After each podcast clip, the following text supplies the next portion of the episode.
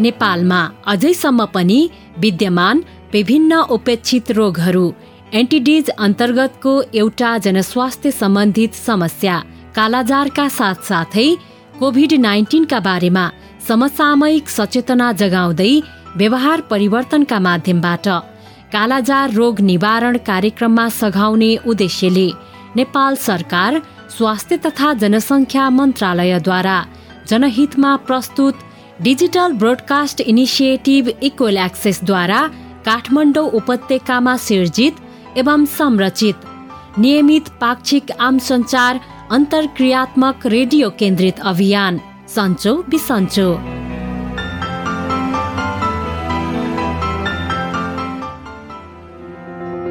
नमस्कार। साप्ताहिक पाक्षिक रेडियो लहर सन्चो बिसन्चोको यस नयाँ श्रृङ्खलामा तपाईँ प्रिय सहभागी श्रोताहरूलाई स्वागत गर्छौँ।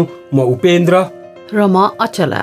सन्चो बिसन्चो रेडियो लहरको यस पछिल्लो प्रस्तुतिमा सधैँ जस्तै उपेक्षित रोग कालाजार र वर्तमान समकालिक जनस्वास्थ्य सम्बन्धी अर्को सवाल एवं सरोकार कोभिड नाइन्टिनका बारेमा केन्द्रित रहेर देशभरिका सहभागी श्रोतालाई जानकारी गराउनका लागि प्रत्येक पल्ट जस्तै आज पनि हामी आएका छौँ। आज कार्यक्रम लहरको चौतिसौँ खण्ड। यो खण्ड सुरु गर्नु अघि सुनौ यस रेडियो कार्यक्रम लहरका लागि हाम्रा सहभागी श्रोताले आइभीआर मार्फत रेकर्ड गराउनु भएको यो अडियो।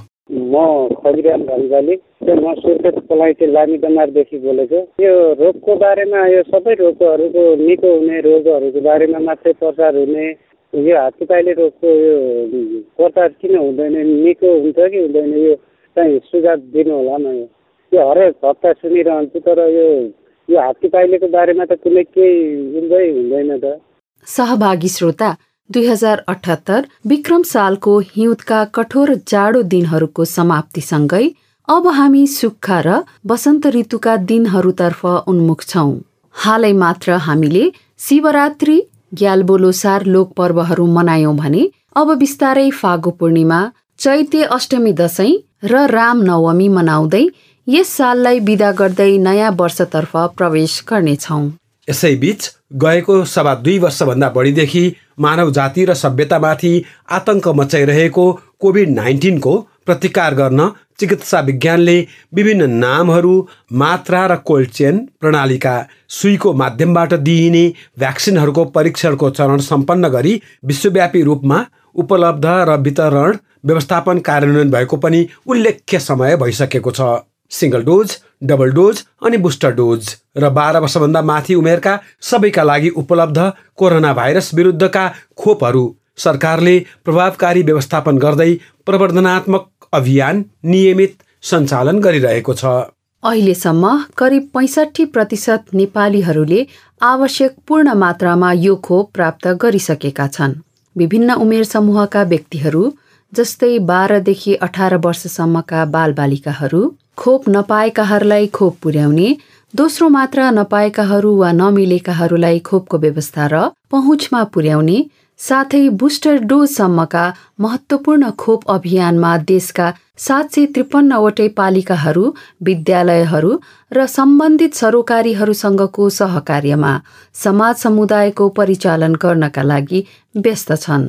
अझ अर्को उत्साहको कुरा पाँचदेखि बाह्र वर्षसम्म उमेरका बालबालिकाहरूलाई समेत कोभिड नाइन्टिन विरुद्धको खोपको विकास र उपयोगका कुरा समाचारहरूमा आइरहेका छन्। गर्भावस्था होस् या स्तनपान गराइरहेका महिला ढुक्क भएर लगाऊ कोभिड उन्नाइस विरुद्धको खोप। कोभिड उन्नाइस विरुद्धको खोपले गर्भपात हुने कम तौलको बच्चा जन्मिने समय नपुगी जन्मिने भन्ने कुरा गलत हुन्। गर्भावस्थामा कोरोना भाइरस विरुद्धको खोप लगाएका महिलाहरूले समय नपुगी बच्चा जन्माउने र कम तौल भएको बच्चा जन्माउने जोखिमको खोपसँग कुनै सम्बन्ध छैन। सबै गर्भवती महिलाहरूलाई उक्त खोप गर्भवती भएको पहिलो तीन महिनापछि दिन सकिन्छ। त्यसैले ढिला नगरी आफूलाई बाहेक पर्ने खोप केन्द्रमा समयमै पुगेर बिना कुनै सङ्कोच खोप लगाऊ।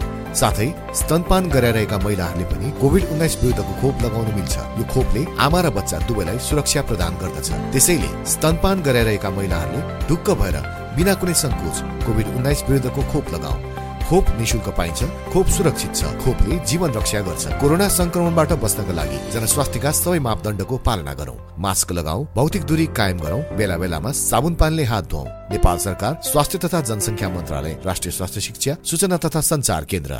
त्यसो त चिकित्सा विज्ञान र प्रविधिले यति ठुला उपलब्धिहरू हासिल गर्दा गर्दै पनि विगतका सवा दुई वर्षहरू अर्थात् सन् दुई हजार उन्नाइस डिसेम्बरदेखि अहिलेसम्मको कालखण्डसम्ममा कोरोना भाइरसले विभिन्न रूप स्वरूपहरू भेरिएन्ट र म्युटेन्टहरू जस्तै डेल्टा कप्पा आदि अनि नोबल कोरोना भाइरस उत्पत्ति पश्चात पहिलो दोस्रो र तेस्रो वेबको चुनौती सँगसँगै गत चार महिना अघि ओमिक्रोन नामको पछिल्लो अर्को स्वरूपको विस्तारपछि यो विश्वव्यापी महामारी मत्थर भए जस्तो आभास भएको छ।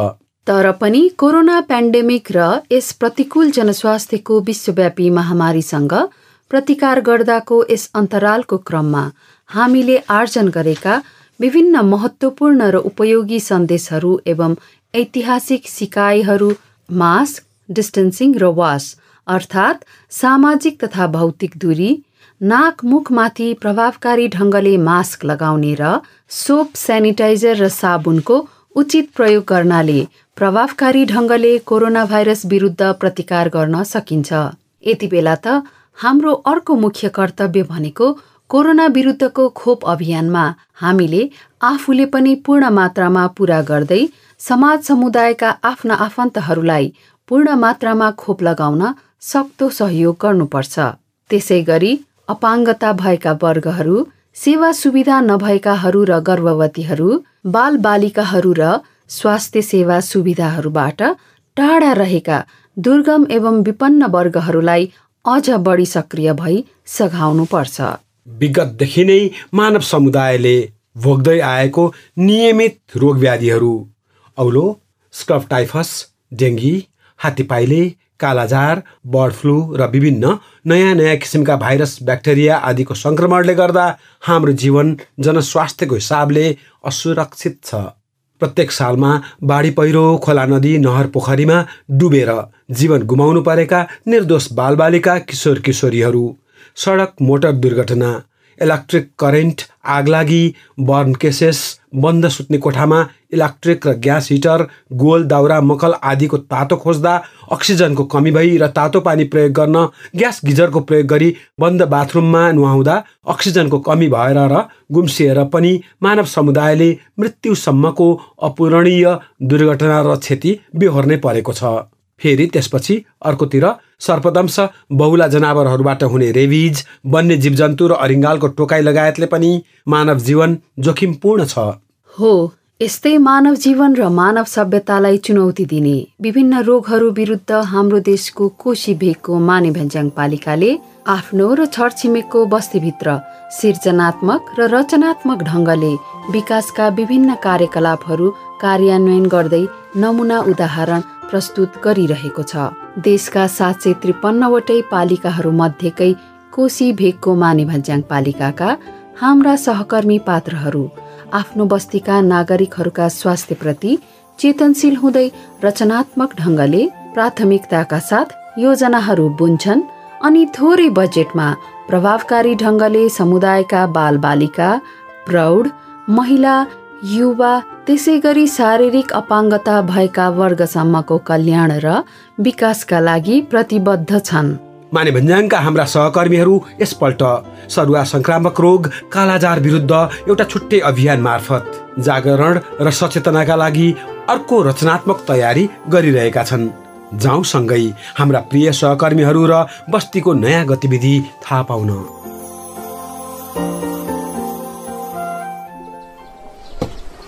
साथै कालाजार रोगको निदान तथा उपचार सेवा सरकारी स्वास्थ्य संस्था प्राथमिक स्वास्थ्य सेवा केन्द्र तथा अस्पतालहरूमा निशुल्क रूपमा उपलब्ध छ। बुझ्नुभयो कर्म काका? बुझे तर नानी बुझे।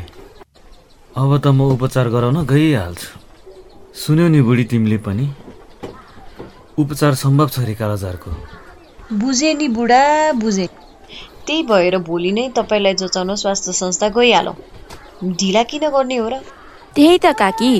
बेलैमा उपचार गराए निको हुने रोग हो कालाजार। त्यसमाथि कालाजारको रोगी वा बिरामीले टोकिएका सरकारी तथा अन्य अस्पतालहरूमा गई उपचार गराएमा सरकारले यातायात खर्च बापत खर्च बापत कति पैसा पो थियो? भएन भएन। होइन सिमरन सडक नाटक प्रदर्शन गर्ने दिन नजिक नजिक आइसक्यो। यसरी नाटकको रिहर्सल गर्दा आफ्नो डायलग नै बिर्सियो भने सडक नाटक गर्ने बेलामा दर्शकहरूले के सोध्छन् भन त? ध्यान दिएर आफ्नो डायलग याद गर न। सरी विश्व सर। अब फेरि यस्तो गल्ती हुँदैन। होइन ठिक छ। रिहर्सल गर्ने बेलामा यस्तो हुन्छ। तर तिमीले डायलग बिर्सिएर यो सिन अगाडि बढ्नै पाएको छैन। त्यही भएर भनेको मात्र हो। अनि सडक नाटक प्रदर्शन गर्ने दिन चाहिँ यस्तो नहोस् भन्न खोजेको मात्र हो। त्यस्तो हुन्न विश्व सर। सिमरनले अब राम्रोसँग गर्छन्। अनि हामीलाई गाह्रो पनि भएको छैन। अँ हो तारा दिदी। म आफ्नो तर्फबाट एकदमै प्रयास गर्छु आफ्नो भूमिका राम्रोसँग निभाउनको लागि। र तपाईँले हामीलाई यति मजाले सडक नाटकको प्रशिक्षण दिनुभएको छ। तपाईँ ढुक्क हुनुहोस्। नाटक गजबको हुन्छ। त्यही विश्वासले त तपाईँहरूलाई सडक नाटकको लागि छानेर तालिम दिएका हौ नि मानेभन्ज्याङ पालिकाको संयोजनमा। फेरि कर्म सरले पनि हाम्रो कुरा सुनिदिएर बुवाको रोलमा अभिनय गरिदिनको लागि मान्नु भएकोमा धेरै धेरै धन्यवाद छ है। अब यस्तो सडक नाटक खेल्न त किन नाइ भन्नुहोला र म? मलाई अभिनय गर्न साह्रै मजा लाग्छ। त्यसमाथि आफ्नो गाउँठाउँमा कालाजार सम्बन्धी नाटक आफै खेल्न पाउँदा त साह्रै खुसी छु। त्यो त हो कर्म सर माने भन्ज्याङ पालिकाले हामीलाई तालिम दिएर धेरै राम्रो काम गरेको छ। अझ मलाई रामेछापबाट जोगमायाजीलाई धनकुटाबाट बोलाएर सहभागी नै गराउनु भयो यो सडक नाटकको तालिममा। यो कुराको लागि हामी एकदमै कृतज्ञ छौँ। अब त्यो त हाम्रो गाउँपालिकाको विशेषता नै हो नि निशाजी ल अब चाहिँ सडक नाटक गर्दा केही चुनौती आयो वा यसरी नै डायलग बिर्सियो भने के गर्ने भन्ने बारेमा म तपाईँहरूलाई केही कुरा सोध्छु अनि के गर्ने भनेर भन्छु पनि। हुन्छ? हुन्छ। ल भन्नुहोस्। यदि तपाईँको साथीले अघि रिहर्सल गर्दा सिमरनले आफ्नो डायलग बिर्सिएको जस्तै बिर्सियो भने के गर्ने? अँ, मेरो विचारमा त अर्को साथीले सम्झाइदिनको लागि त्यस्तो केही कुरा गरेर सम्झाइदिन सक्छ नि। जस्तै कि अघि सिमरनले कति पैसा दिन्छन् भन्ने कुरा बिर्सिएको बेला अर्को साथीले कति हो भनेर हातको वा आँखाको इसाराले त्यो यति हो भनेर सही गर्न सक्छ नि। होइन विश्व सर? एकदमै सही कुरा गर्नुभयो तारा तपाईँले। त्यसरी नै हो अर्को साथीले सहज बनाइदिने सम्झिनको लागि। त्यसै गरी अर्को प्रश्न। तपाईँले सडक नाटक गर्न लाग्दा मानिसहरूले वास्तै गरेनन् वा हेर्नै आइदिएनन् भने के गर्नुहुन्छ? कसरी भेला पार्नुहुन्छ? त्यसको लागि त विश्व सर पहिला कि नाटक गरेको जस्तो वा गीत गाएर झ्याम्टा बजाएर बोलाउन सकिन्छ नि होइन र? एकदमै सही हो। अतिरिक्त क्रियाकलाप गरेर उहाँहरूको ध्यान आकर्षित गर्न सकिन्छ। एकचोटि म पनि तपाईँहरू जस्तै क्लबमा हुँदा नाटक हेर्न मान्छे नै नआएको भएर चोरलाई लखेटेको जस्तो गरौँ न भनेर चोर चोर भन्दै कराएको गाउँलेहरू उल्टेर झन्डै कुटेका। भनेपछि रमाइलो भएको रहेछ त त्यो समयमा? हो नि रमाइलो भएको थियो अनि हामीले सडक नाटक गर्न लागेका हौँ। त्यही भएर तपाईँहरूको ध्यान आकर्षण गर्नको लागि यस्तो गरेको भनेपछि बल्ल माने र सडक नाटक पनि हेरे। अनि यति मात्र होइन। कहिलेकाहीँ त सडक नाटक हेर्न थरी थरीका मान्छेहरू आएका हुन्छन्। उनीहरूले सडक नाटक बिगार्न पनि खोज्लान्। त्यति बेला के गर्ने त विश्व सर? त्यति बेला चाहिँ सिमरन त्यही व्यक्तिलाई सम्बोधन गरेर आफ्नो कुरा भन्यो भने ती व्यक्ति चुप लाग्न सक्छन्। जस्तै कि ए उहाँ दाईलाई त कालाजारको बारेमा कति धेरै कुराहरू थाहा रहेछ। भनिदिनुहोस् न दाई भनेर भन्यो भने उसको हालत के हुन्छ होला? भन्नु त? अँ है? गजबको आइडिया रहेछ यो त। अझ कहिलेकाहीँ सडक नाटक गर्दा गर्दै कुकुर गाई बस्तु आइदिन सक्छन्। अनि के त्यति बेला गलल पर हाँस्ने कि त्यसलाई धपाउन जुक्ति खोज्ने त? धपाउने जुक्ति खोज्ने नि विश्व सर। जस्तै कि हेत्तेरिका राम काकाको कुकुर कहाँबाट यहाँ आइपुग्यो? एकैछिन पक्नु है म धपाएर आउँछु। अनि फेरि कुरा सुरु गरौँला भनेर होइन त विश्व सर? एकदमै हो नि। ल। यी यस्ता चुनौतीहरू सडक नाटक गर्दा आइरहन्छन्। तर आफूले जुक्ति लगाएर त्यस्ता समस्यालाई समाधान गर्दै सडक नाटक चाहिँ सम्पन्न गर्नुपर्छ। ल अब एकचोटि सुरुदेखि नै रिहर्सल गरौँ। बिग्रिए पनि केही छैन तर पुरा नै गरौँ है त। म समय हेर्छु। हुन्छ हुन्छ, हुन्छ। हुन्छ, सुरु सुरु गरौँ सुरु गरौँ। गरौँ।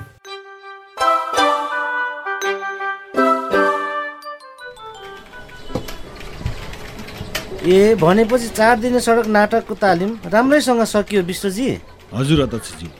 तालिम सम्पन्न भयो र सबैजनाले मन पनि पराए। सुरुमा नाटक नै गर्न नआउने भाइ बहिनीहरू पनि अहिले त मजाले अभिनय गर्न सक्छन्। सिमरनकै कुरा गरौँ न होइन ताराजी? हो नि विश्वरा सर। सिमरन बहिनीलाई सुरुमा कति गाह्रो भएको थियो अभिनय गर्न। तर पछि गएर उसले आफ्नो अभिनयमा कति धेरै सुधार ल्याएको। छ हो नि ताराको कुरामा म पनि सहमत छु। सडक नाटकको तालिम चाहिँ साह्रै राम्रो भयो। माने भन्ने युवा क्लबका भाइ बहिनीहरूले सडक नाटकका बारेमा र अभिनयका बारेमा धेरै कुरा सिकेका छन्। खुसी लाग्यो तपाईँहरूको कुरा सुनेर। अनि अहिले त सडक नाटकबाट सिकेर कालाजार सम्बन्धी नाटक उहाँहरू आफैले बनाएर रिहर्सल पनि गरिरहनु भएको छ। अँ हो। र हामीले चाहिँ यही आउने शनिबारको दिन शनिबारे हाटमा कालाजार सम्बन्धी सडक नाटक देखाउने योजनामा पनि छौँ। ए कस्तो राम्रो। हाटमा मानिसहरूको चहल पहल पनि हुन्छ। हामीले दिन खोजेको सन्देश उहाँहरूले सजिलै बुझ्न पनि सक्नुहुन्छ। फेरि मानिसहरूलाई नाटक भनेपछि हेर्न नि मन लाग्छ। एकदमै राम्रो ठाउँ र दिन छान्नु भएको छ। तर कोरोनाबाट बच्नको लागि स्वास्थ्यको सबै मापदण्ड चाहिँ पालना गर्नु होला है। यसको त तपाईँ चिन्तै नलिनु न अध्यक्षज्यू म सबै व्यवस्था मिलाउँछु। ढुक्क हुनुहोस्। अनि मोतीराज सर सडक नाटक देखाउने दिन नजिक नजिक आइरहेको भएर हामीले चाहिँ सडक नाटक हेर्न आउनका लागि प्रचार प्रसार पनि सुरु गरिसकेका छौँ। ए हो? के के गरिराख्नु भएको छ नि?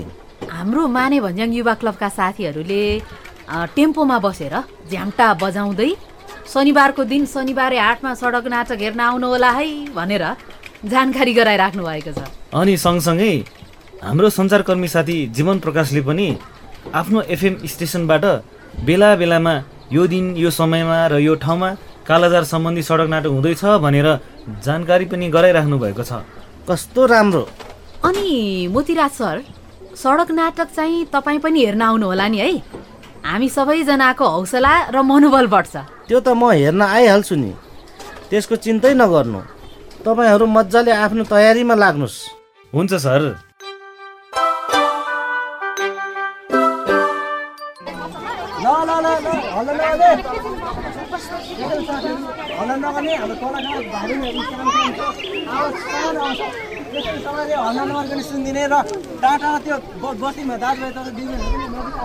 एकछिन है एकछिन। सबैजना अलिक सामाजिक दूरी कायम गरेर बसिदिनु होला।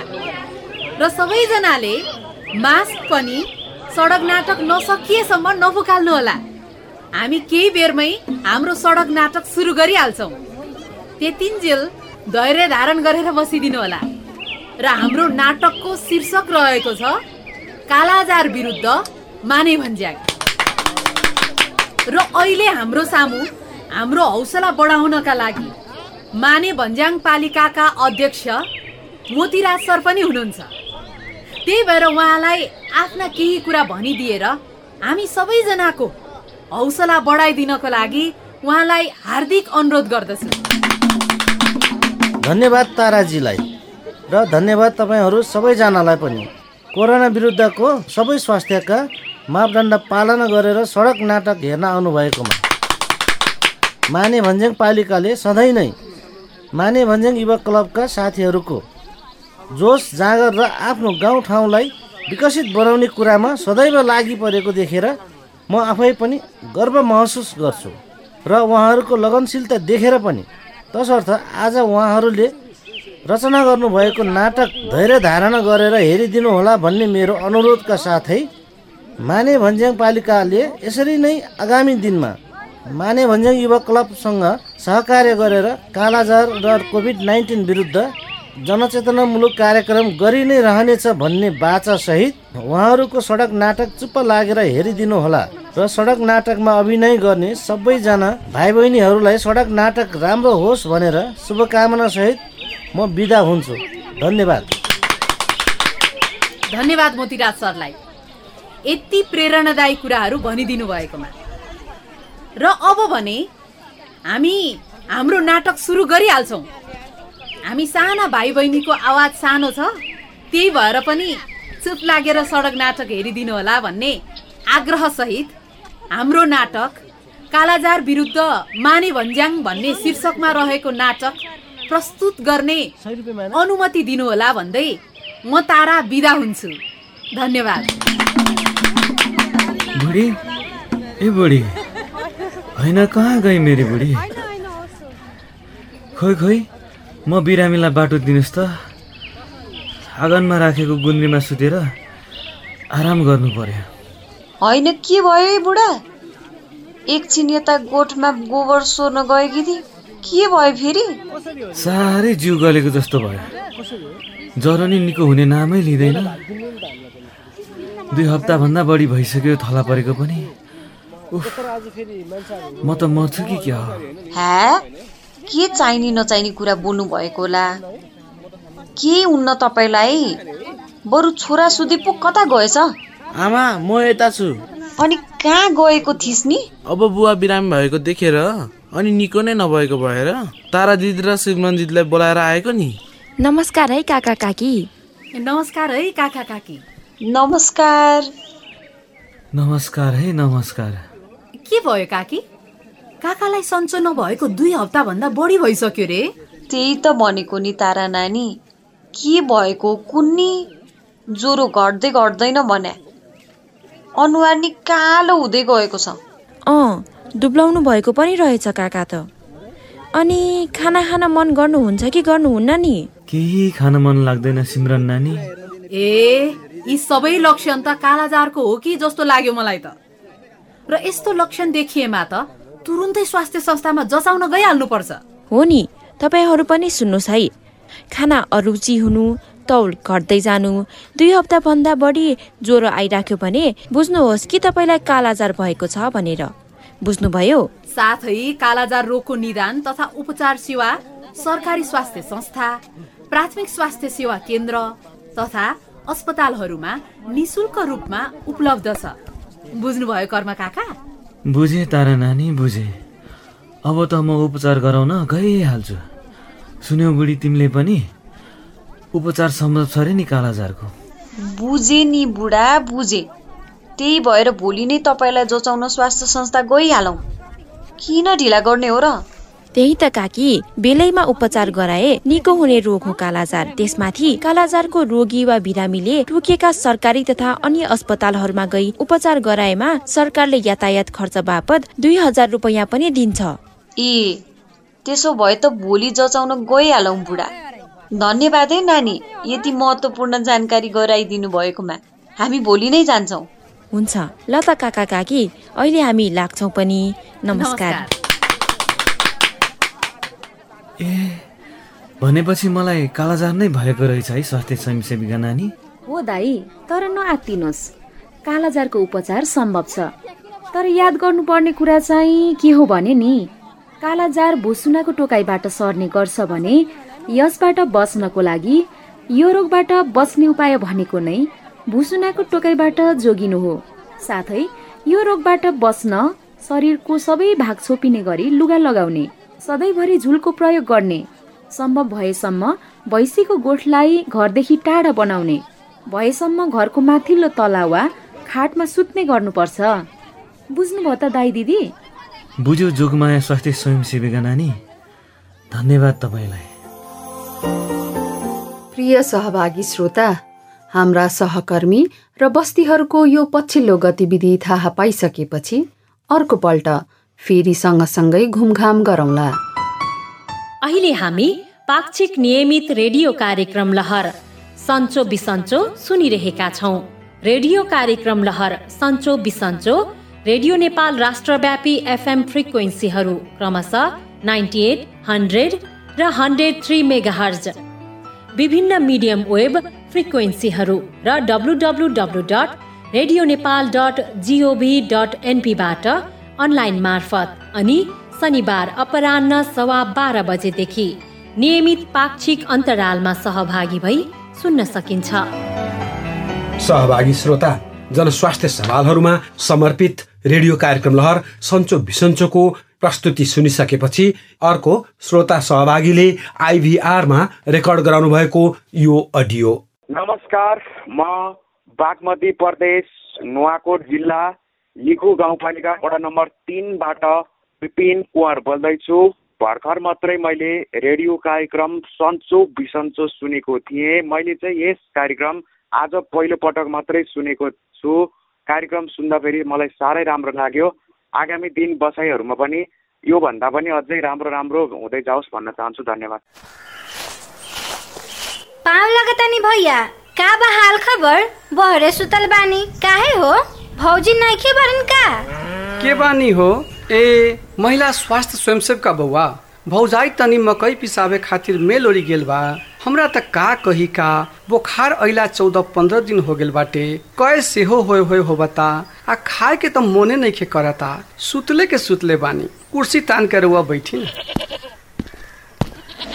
ई रवा त दुबरा गेल बानी हमरा के लागता। कोनो दवाई उबाई खैले बानी कि ना?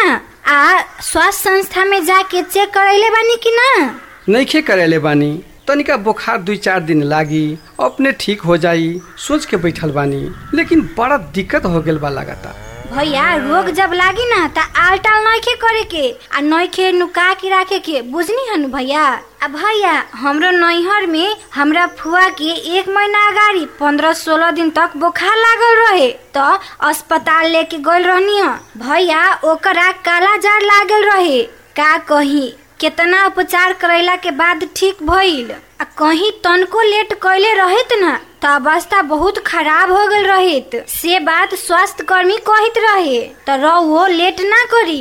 कैसन कैसन रोग चल गेल बा? रउआ के भौग जाई अबते मातर हमहू स्वास्थ्य संस्था में जाइम। हाँ नइखे घबराई के भैया अगर काला जार हो जाई त अस्पताल में भरना हो के आ निमन हो जाई। आ भैया सबे प्राथमिक स्वास्थ्य केंद्र सरकारी अस्पताल में काला जार के फ्री में इलाज होखेला आ भैया नेपाल सरकार काला जार के बिरामी खातिर तोकले सरकारी अस्पताल में अबते जाइते बस में लागे वाला खर्चा बापत दू हजार रुपया सेहो दी। रवा के मालूम बा कि ना? बहुत बहुत धन्यवाद। इतना जानकारी बाटे रउआ के आहा कितना निमन सरकारी व्यवस्था बाटे। बिरामी के अपन पैसो ना लागी, इलाजो हो जाई। आजियो रउआ के भौजाई अबते मातर खाना खा के स्वास्थ्य संस्था में जाई। हाँ हो भैया, रोग लागी त आलटाल नइखे करे के आ नइखे नुका के राखे के समय में ही उपचार क के निमन हो जाई। हाँ भैया, काला जार एक किस्म के भूसना के कटला से सर के हो खेला। ओही से घर, अगना, गाय के गोट बराबर सफ़ा रखे के पड़ी। औरी भैया, अपन व्यक्तिगत सर सफ़ाई में उतने ध्यान हनु भैया। सहभागी श्रोता कार्यक्रम सन्चो बिसन्चोमा आफ्नो विचार र पृष्ठपोषणका लागि दुईवटा आइभीआर टोल फ्री नम्बरहरू क्रमशः एनटिसी प्रयोग गर्ने सहभागीका लागि सोह्र साठी शून्य एक शून्य शून्य सात शून्य एक र एनसेल प्रयोग गर्ने सहभागीका लागि अन्ठानब्बे शून्य पन्ध्र एकहत्तर सात आठ नौमा आफ्नै स्वरमा रेकर्ड गराउन सक्नुहुन्छ। रेकर्ड गराउँदा कृपया आफ्नो नाम पालिका र ओडा सहित बताएर आफ्नो विचार रेकर्ड गराउनुहोला। सम्झनाका लागि दुईवटा आइभीआर टोल फ्री नम्बरहरू फेरि एकपटक क्रमशः एनटिसी प्रयोग गर्ने सहभागीका लागि सोह्र साठी शून्य एक शून्य शून्य सात शून्य एक र एनसेल प्रयोग गर्ने सहभागीका लागि अन्ठानब्बे शून्य पन्ध्र एकहत्तर सात आठ नौ। यिनै अन्तर्वस्तु र संवादसँगै कार्यक्रम लहर सन्चो बिसन्चोको आज प्रस्तुत। यस चौतिसौँ खण्डबाट कार्यक्रम संरचना सहकर्मीहरू सबिन पुरञ्जनी र दिनेश सहित म अचला। अनि म उपेन्द्र विदा माग्छौँ। अर्कोपल्ट यसै समयमा फेरि पनि यसै गरी भेटघाट गर्न आउने नै छौँ नमस्ते, नमस्ते।